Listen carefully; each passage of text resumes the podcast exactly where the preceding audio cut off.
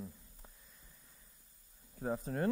Hope you're doing well. Um, I've missed seeing some of your faces. We've been over at the Monday evening service at, at the Renfield Centre for the last four or five weeks, and it's been going really well. Uh, it's been great to kind of welcome a bunch of new people in, um, so it's been great. But we have been missing uh, seeing many of you guys, so it's so good to see your faces again. Um, we are. Is that a bit loud, Joe? Okay. We're continuing in the book of Ephesians this morning. Uh, we have been in there since kind of March time. Uh, and what we've seen so far is that God loves his people. He's brought us into the light. He's set us free.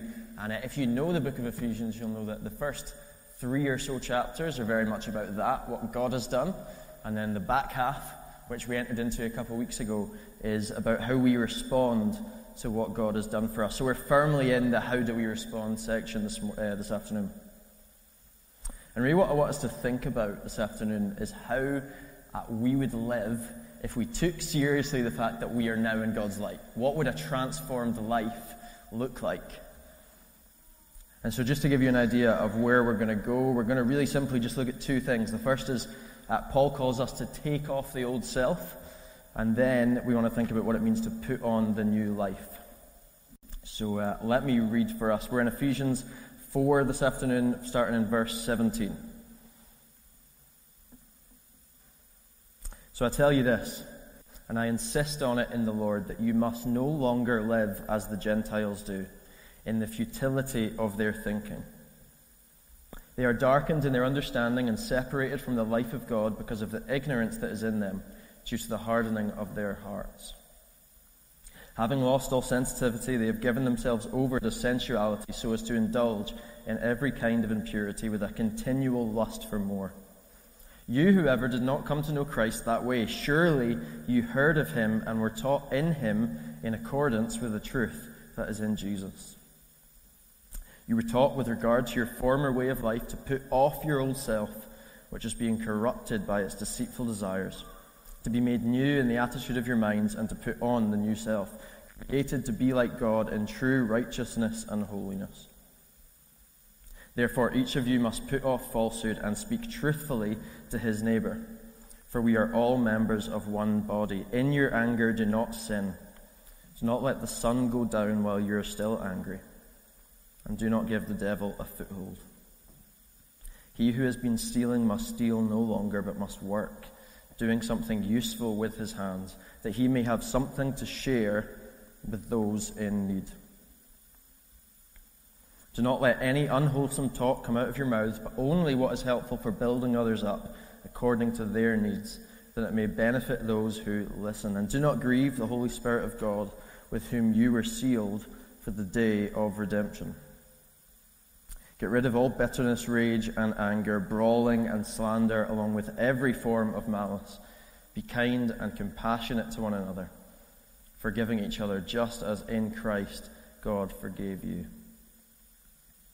Be imitators of God, therefore, as dearly beloved children, and live a life of love, just as Christ loved us and gave himself up for us as a fragrant offering and sacrifice to God. But among you there must not even be a hint of sexual immorality or of any kind of impurity or of greed, because these are improper for God's holy people. Nor should there be obscenities, foolish talk, or coarse joking, which are out of place, but rather thanksgiving. Let me pray for us before we start. Yeah, Father, we just declare again together that you are truth, that you have spoken, and every word you have spoken is true and good. And Lord, we place ourselves underneath the authority of your word. God, we ask that you would speak. And God, we praise you that there's a new life on offer to us, Lord. We don't have to live in the darkness now, but we can, in Jesus, be transformed into the image of your Son, Lord. So would you come today? Would you do a work with us and in us uh, by the power of your Spirit, Lord? I pray that you would speak uh, this afternoon. We love you. And we pray for your Spirit to come now. Amen. Okay, so the first thing we're going to look at this morning is that Paul calls us to take off the old self. But before we get to the meat of that, I want you to really see something at the start of this passage, and that's that gospel transformation is absolutely crucial. It's a necessity. Have a look at verse 17 to begin. He says, I tell you this, and I insist on it in the Lord. See, the Apostle Paul is realistic, right? He knows that we have these kind of two fatal tendencies when it comes to thinking about the law and God's commands and how we live. And to help us see what these two tendencies are, why don't we think about this analogy of going on holiday and you go to New York, say, and the time difference is six hours, and your watch, well, not your watch, the time changes. You get to New York, and it's six hours earlier than you expect it to be. So, the first fatal tendency that we would have is, is to try and do lots of stuff, obey all these commands to make God love us. Right? The Bible will say that that is like sitting in your living room, changing the time on your watch, and thinking that that makes it a different time. Like you are utterly powerless, the Bible says, to do anything about your standing in God. The first utterly fatal tendency is what the book of Ephesians has been addressing for three chapters, right? Paul is desperate at the start of this book. He says in chapter 3, you're saved by grace alone, not by works, so that nobody can boast. He's desperate to let us know that without Jesus, there's nothing we can do to make God love us, to come into his kingdom. But praise God, what we've seen in the first three chapters is that the second person of the Trinity, Jesus Christ, King of Kings, has put on flesh and walked among us and died for our sins. Paul puts an absolute final nail in the coffin of that flaw in our thinking that we can please God by what we do. And he reminds us it's all Jesus. In other words, God has changed the time zone of the universe from, from darkness to light. It was nighttime spiritually, and now it's day, and changing your watch won't do anything either way to change that. But as we've kind of pivoted into the second half of this book, Paul wants to really address our kind of second fatal tendency, which is to fall into what uh, Dietrich Bonhoeffer, who was a Christian during the Second World War in Germany, he called this cheap grace. Cheap grace is the idea that I have been saved by grace. It's a free gift of God, and therefore I don't need to do anything afterwards. It doesn't demand anything of me. This is the attitude that says, Mansion in heaven, yes, check. Stop sinning? Never. Never. But that is not how this works. Imagine that you uh, landed in New York to go on holiday, and um, you're aware that it's a different time zone, your watch is six hours out, but you think, ah, like, this time and this watch has worked for me before. So you go to bed at three in the afternoon and you're up all night and you just think, I just won't change the time, it'll be fine. Well, it seems a bit ludicrous, but we do the exact same thing spiritually. That the nature of reality in Jesus has changed. We've been shifted, the Bible says, from darkness to light, from one kingdom to another. And so, surely our way of life should change. We should bring our lives into accordance with what God is doing. This isn't extracurricular. If we want to receive the new life of God, we have to be prepared to actually live in it. Eugene Peterson uh, says this He says, God is not in the business of problem solving, He's in the business of people creating. So that means that God is not content to forgive you and then just say, hey, I love them. They're just a forgiven sinner. But He wants to make you a faithful son or a faithful daughter. God wants you to bask in the light of His life, to rescue you from a wasted life of living for yourself. And so, our second tendency, the tendency towards cheap grace, is what Paul is going to address in our chapters this morning. So let's keep going. We must not live as the Gentiles do because they are darkened in their understanding and separated from the life of God. I uh, used to work for the Prince's Trust for about six months. And uh, we, we took the, the teenagers uh, kind of once every 12 weeks to Auchengillan Outdoor Centre to do a kind of residential. And uh, one of the activities that we'd done when we were there was called the Night Line. So uh, you would basically have this obstacle course out in the woods, and you'd go out there in the middle of the night, you'd blindfold everyone, and you'd kind of try and navigate this obstacle course. And it's great fun, but it's really fun when you don't have a blindfold on and you follow the kids and you just hold branches in front of their faces. So they're trying to get through and they kind of hit this thing that they think is a tree. So they do this and they think, okay, I've got past it, and they do it again. And you just follow them around. They just like cannot understand where these trees are coming from. They have no idea where to go. They're fumbling around in the darkness. And Paul is going to draw an equivalence between these fumbling, blindfolded, confused teenagers and us when we attempt to navigate life without the illuminating, shining, glorious light of God. So the implication for us is that the blindfold is off. Don't go back to fumbling around in the darkness. Just like those blindfolded teenagers, we need someone to tell us what way to go. They needed someone who could see to say jump or duck or go right or go left. We need to say, we need to listen to the one whose light lights up all things as he tells us how to live, how to navigate this life. Paul carries on in verse 19. He says about the Gentiles having lost all sensitivity, they have given themselves over to indulge in every kind of impurity. The Bible's getting at something here, and that's that sin isn't just a series of bad behaviors, this kind of conscious choice that we make, kind of case by case basis. It's something that actually the Bible says is all consuming. If sin were blue, we would be blue all over. Every part of us is fallen, every part of us lived in sin. And when we're given over to sin and utterly separated from the life of God, we find that we have this kind of callousing over our heart. So, just like my left hand has calloused fingers from playing guitar, which means that I don't feel the pain of the strings anymore, our hearts just don't feel the prick of the Holy Spirit, the prompting and the nudging of God's commands. We shut ourselves off to what He wants to say and do to us. And we all come to Jesus with hearts like this. We all came, if you're a follower of Jesus this morning, you came to Him with baggage. And in fact, when the light of Jesus shines into your life, you actually become more aware of how broken you are. And if you haven't become aware, let me promise you that you are more messed up than you think you are.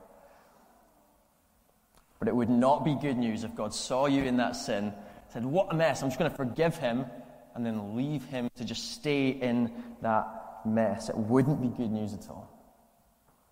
So what we're saying this afternoon is that God is up to more in the world than just sin management. He's up to heart renovation. So don't live like the Gentiles do, Paul says. Don't keep living your old life. Take off the old self. What's the alternative? Live like Jesus does. Dallas Willard, in his book, The Divine Conspiracy, which is just a wonderful book, uh, he writes this. He says, Strangely, we seem prepared to learn to live from almost anyone but Jesus.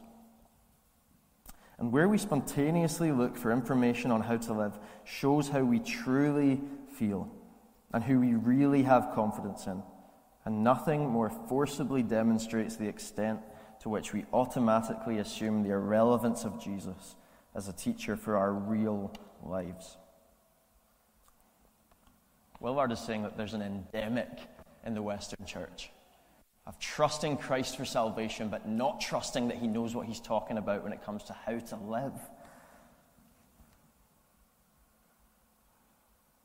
We ask this question all the time what would Jesus do? But Dallas Willard says, stop asking what would Jesus do. Ask what would Jesus do if he were me? What would Jesus do if you were me? And he says that because what we're talking about this morning isn't pie in the sky. It's not how do I become a more religious person? How do I become a better churchgoer?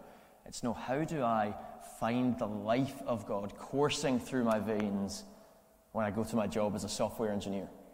When my kids wake me up at four in the morning crying, how do I have the life of God coursing through me? This is real. It's not extracurricular. It's about today. It's about our real lives. And that's why I want us to get really practical in the second half of our time together. But for now, let me just say this we, we have to learn from Jesus. We have to become disciples or apprentices or students or whatever you want to say of Jesus of Nazareth. See, in our rightful desperation to clarify that Jesus wasn't just a good moral teacher, we, I think, have forgotten that he was a good moral teacher. We've forgotten that we are called to, yes, worship him as Lord, yes, trust him with our salvation, but also to look to him for guidance on how to live. Jesus was not just a moral teacher, and we praise God for that. If he was, we would have no hope. But he was the greatest moral teacher to ever live. So learn from him. Some have put it this way get into the slipstream of Jesus. This is what Paul means in verses 20 and 21. He says, That, however, is not the way of life that you learned when you heard about Christ and were taught in him in accordance with the truth that is in Jesus. Don't fumble around in the darkness. Learn from Jesus, whose life, St. John said, was the light of men. Take off the old and put on the new. We said earlier that discipleship is about becoming who Jesus would be if he were me. And uh, I use that definition because if we don't think about our real lives in these discussions, we run the risk of thinking that sanctification, what God wants to do in me now by the power of the Holy Spirit, is really only about religion. I just encourage you that today and tomorrow are not warm ups. I have this tendency, I don't know if you do, to think about my future and think my faith is going to be so strong. I'm going to be such a great evangelist. I'm going to be in the Bible every day. My prayer life will be absolutely killing it. But that fantasy does not exist. Today exists. Whether you're 18 or 80 years old, today is the day that God has made for you to live in holiness in the real job, real marriage, real friendships that you have. So, how would Jesus live if he were you? That's the question that we each of us need to answer. It's the question we need to figure out. What does it actually mean to put on this new self? Well, I want us to think about three distinct areas in which we are called to be like Jesus. And they are we want to talk like Jesus, we want to walk like Jesus, and we want to love like Jesus. Let's think first about talking like Jesus. In 1871, the Great Chicago Fire destroyed 30,000 homes, killed 300 people, and completely and utterly charred three and a half miles of city. The, the military came to put it out, and the only way that they could stop it was to just destroy every house in its path, to stop it from having fuel to just keep on spreading. But this huge, raging fire that cost so many lives started like this. There was a, a woman, Mrs. O'Leary. She was on her farm in Chicago and she's milking her cows. And one of her cows just kind of startles and kicks out. And it kicks a lantern over, and the lantern just kind of sets fire to some hay. And that is how the Great Chicago Fire started. It started to spread and it ravaged the city. Well, the brother of Jesus, James, uh, wrote these words and he compared the power of our speech to a spark that starts a blazing fire. Here's what he said He said, The tongue is a small part of the body, but it makes great boasts. Consider what a great forest is set on fire by a small spark. The tongue also is a fire, a world of evil among the parts of the body. It corrupts the whole body, sets the whole course of one's life on fire, and is itself set on fire by hell. Those are such harsh words. But his point is so clear, and it's that what we say is powerful. Think about fire, it's dangerous. If you lose control of fire, in a minute it, over, it overwhelms you. It's scary, but it's also a really powerful tool for good. If we, as humans, hadn't figured out how to harness fire, we wouldn't have hot foods, we wouldn't have warmth, we wouldn't have electricity, our being able to control fire has brought out so much good in uh, our lives, but it is dangerous and it can be terrifying. Our words are the same. From your mouth You can either spew out forest fire like destruction or provide nurturing, encouraging warmth to those who hear you. Just like a fire, you have unbelievable capacity for evil and for good in what you say. So, how we speak is going to have profound implications for how we model the life and character of Jesus as we go about our days. So, what do we see in Ephesians 4 and 5 of how to speak? Well, Paul's main principle, and uh, he has more than one principle, but I had to delete a lot this, this afternoon. So, we're only going to look at one principle. And his main one is speaking uh, like Jesus by speaking with encouragement. Verse 29 of chapter 4 says, Do not let any unwholesome talk come out of your mouths, but only what is helpful for building up others according to their needs, that it may benefit those who listen. I came across this story this week uh, in the Gospel Coalition about Eugene Peterson's funeral. And his son, I think you pronounce his name Leif Peterson, he, uh, he done the eulogy. And in the eulogy, he says, My dad had one message, and that message was in his bones, and it's all that drove him for 50 years. And uh, he remembers this story um, where all through his childhood, his dad would sneak into his room in the middle of the night, and he would be kind of pretending to be asleep, and his dad would whisper over him as he slept these words God loves you. God is on your side. He is coming after you. He is relentless. And decades later, Leif Peterson is at his dad's funeral and remembers it crystal clearly. Words like that have lasting power. Let me ask you this question. If you drop dead this evening, how would people remember the way that you speak? Would your words have pointed people to Jesus? Would your defining message have been God loves you? God is on your side. He's coming after you. He's relentless. Or would it be something altogether less encouraging? Well, our children, our friends, our colleagues look back on our relationships and remember words that pointed to God, that encouraged? Or will they remember the discouragement, the snide comments, the I don't feel like I'm ever good enough for them? Our words are going to have a profound impact on the people around us as we navigate this life. Do you believe that? If we take the Bible at its word, if we believe what James said, that your words are like a spark that can create glorious warming fire or forest fire destruction, do we believe that what we say on a daily basis will impact how God moves in the world, will impact the life that others live for decades?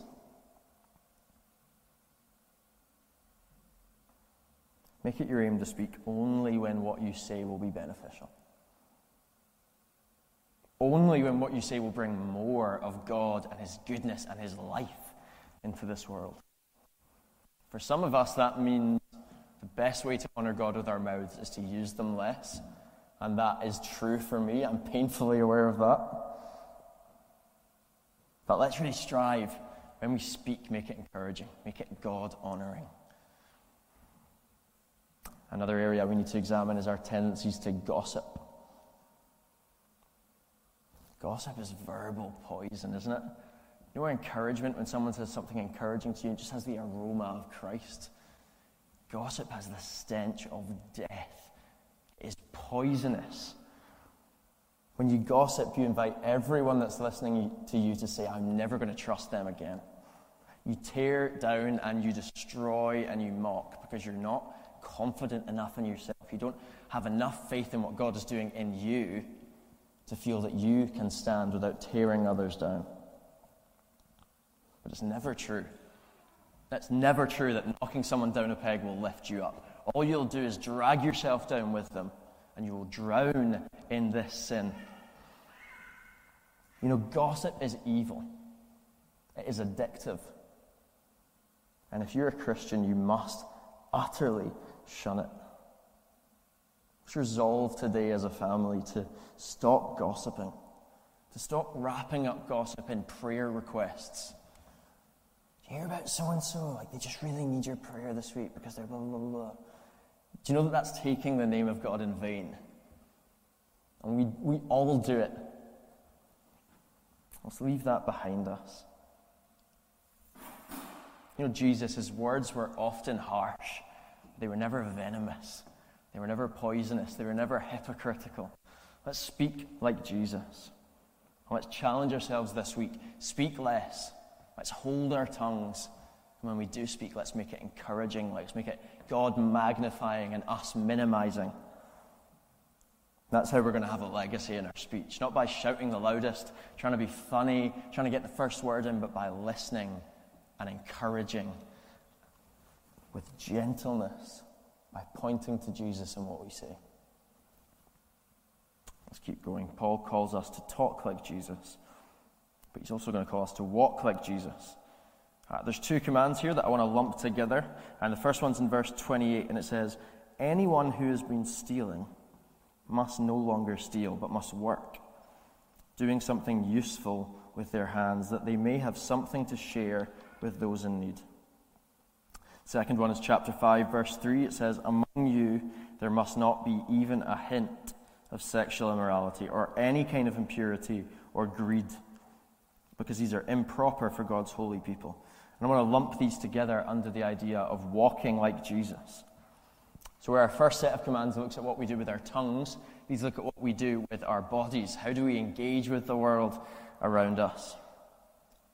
And the general pattern of these verses is stop, take, take, taking, give. You know, in the book of Acts, we get an insight into Paul's relationship with the church in Ephesus. It's the church that was receiving this letter. And in Acts chapter 20, Paul is leaving Ephesus and he says this in everything I did, I showed you that by this kind of hard work we must help the weak, remembering the words that the Lord Jesus himself said It is more blessed to give than to receive.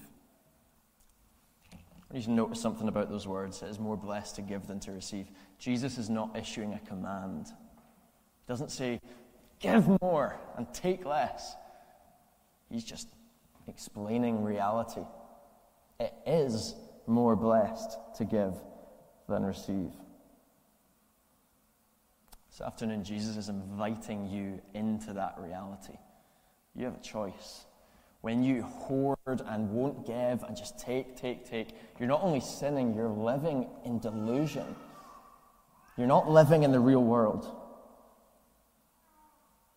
If we're going to take Jesus at his word as the great moral teacher that we've established that he is, then let's enter into lives of blessed generosity.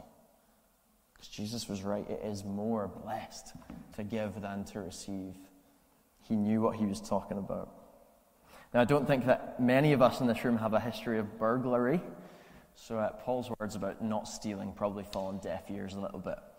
But, um, you know, the early church, the first kind of couple of centuries after Jesus, yeah, the church fathers were really kind of unanimous in their understanding of this that having but failing to give is the equivalent of stealing from the poor. Let me read these words to you. Encourage you to not view these words as being radical and, and weird, but let God speak to you through them. These are the words of St. Basil the Great. He was an ancient Turkish bishop. He says, When somebody steals another's clothes, we call them a thief. Should we not give the same name to one who could clothe the naked and does not? The bread in your cupboard belongs to the hungry. The coat unused in your closet belongs to those who need it. The shoes rotting in your closet belong to the one who has no shoes. And the money which you hoard up belongs to the poor. that hurts me. I just think that's hard to hear. Can we not callous our hearts? Can we let the Spirit of God shine in and show us where we're living lives of cursed greed rather than blessed generosity? You know, the heart of the gospel is a father who, out of the overflow of his generous heart, gives his only son to die for you. And you know, when John the Baptist is preaching and teaching, and someone comes to him uh, and says, sorry, John the Baptist says, Repent, for the kingdom of God is at hand. Somebody comes to him and says, How then should I live? What should I do? John the Baptist says, If you have two cloaks, give one away to the poor. The significance of that is that repentance is not just about changing your mind. It's not just about, man, I'm going to stop believing X, Y, and Z. I'm going to start believing that Jesus is King and that the Holy Spirit is this and blah, blah, blah. It's a change of heart. It's a decision to turn around and enter into the giving, generous heart of God. If you take the name of Jesus for yourself, you have to live like him. You have to enter into his heart. And his heart is generous and gentle and kind. So, where are you hoarding? Maybe it's time. Students, you are billionaires in time. Are you using it for your own good, to have fun, to drink good coffee, all these kind of things? Or are you pouring it out for the good of your neighbor and the glory of God? Maybe it's money. Do you save for your summer holidays with far more passion than you want to give to God, the church, and the poor? Maybe you want to make it a priority to reduce your giving and increase, reduce your spending. Please don't reduce your giving, and increase your giving. Maybe you're hoarding your possessions. If that's you, why don't we aim this week to strip down, to give away, to simplify? Whatever it is, let's spur one another on to get to the finish line of life, not having just accumulated and hoarded in comfort, but by pouring ourselves out, doing what Jesus done. Get to the finish line of life in love, in generosity. Lastly, we are called to love like Jesus. The journey of the Christian faith, this adventure into Christ likeness, is a journey of becoming people of love. Becoming people of love. If I speak in the tongues of angels and men, but don't have love, that's what the Apostle Paul says, then I am nothing. I'm a resounding cymbal. I'm an empty noise. So we can speak all we want about greed and gossip today. I can you can leave here and try and behave better. If you don't have love, we've missed the point spectacularly. If you leave here and are really convinced that you should do more social justice, but you're not convinced that you should enter into a life of love, I've failed this afternoon you know, a, a young man approached Jesus once and he asked him something similar to what we were asking this morning. He asked him, Lord, what is the greatest commandment? Maybe we could change that to, what are all these laws about? I don't want to read them all. Boil it down for me. Jesus says, first, love the Lord your God with your heart, soul, mind, and strength. And the second is like it love your neighbor as yourself.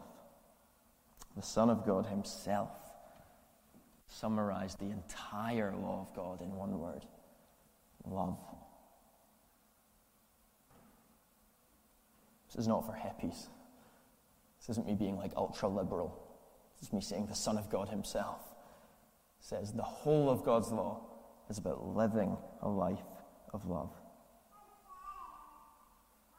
Here's how our passage puts it, chapter 5, verse 1. Follow God's example, therefore as dearly loved children and walk in the way of love, just as Christ loved us and gave himself up for us as a fragrant offering and sacrifice to God. It's handy that Paul reminds us of how Jesus loved. Just in case we forgot, just in case we were tempted to think that the love of Jesus is something easy to emulate. Know, to love like Jesus is not just to like others a lot, not just to be an extrovert, to be really outgoing, to have tons of friends. To love like Jesus is to lay yourself down for others. It's to leave behind the life of me, me, me. To leave behind, I'm going to wake up in the morning and think about my needs and my wants, and to embrace the cross shaped way of Jesus. A Puritan from the 1600s said that Christ was love covered over in flesh. Love covered over in flesh. So, above all else, come home to love, today. Come home to Jesus with no prerequisites, no entry requirements, no conditions. Come to Jesus and then become like Jesus. You are a frontline outpost of the coming kingdom of God in this world. The choice is yours whether you stay in the darkness or live in the light. Our series in Ephesians is called Life to Live because God has already done this. There is a new life available to us while we walk in it. Take off your old self. Put on the new life, the God fashioned life, the life that basks in the light of God, and the life that talks, walks, and loves like Jesus. Let me pray for us.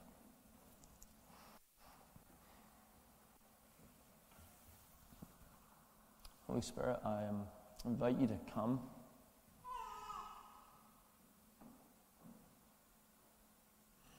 And Lord, I invite you to burst through the tough layer of skin that we've developed around our conscience.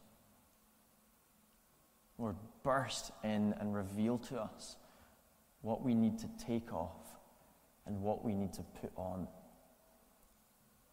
Father, we praise you that because of Jesus, there's a new life.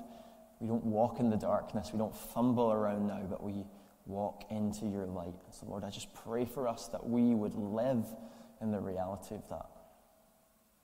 That we would live not like those who don't know God, but like those who are basking in His light. Lord, would you change us? Would you convict us? Would you make us more like Jesus? We repent of when we have failed to follow Him, when we have uh, looked at Him and thought, I'll take His benefits, but I won't take His wisdom. God, we clear together. We want to come under the wisdom and the teaching of, of Jesus. We want to learn from him. We want to live like him. So help us, Holy Spirit. Point out to us where we need to change, where we need to repent, and where we need to take on the new self. We pray this in the name of Jesus. Amen. Invite Ian up, who's going to lead us in a time of communion.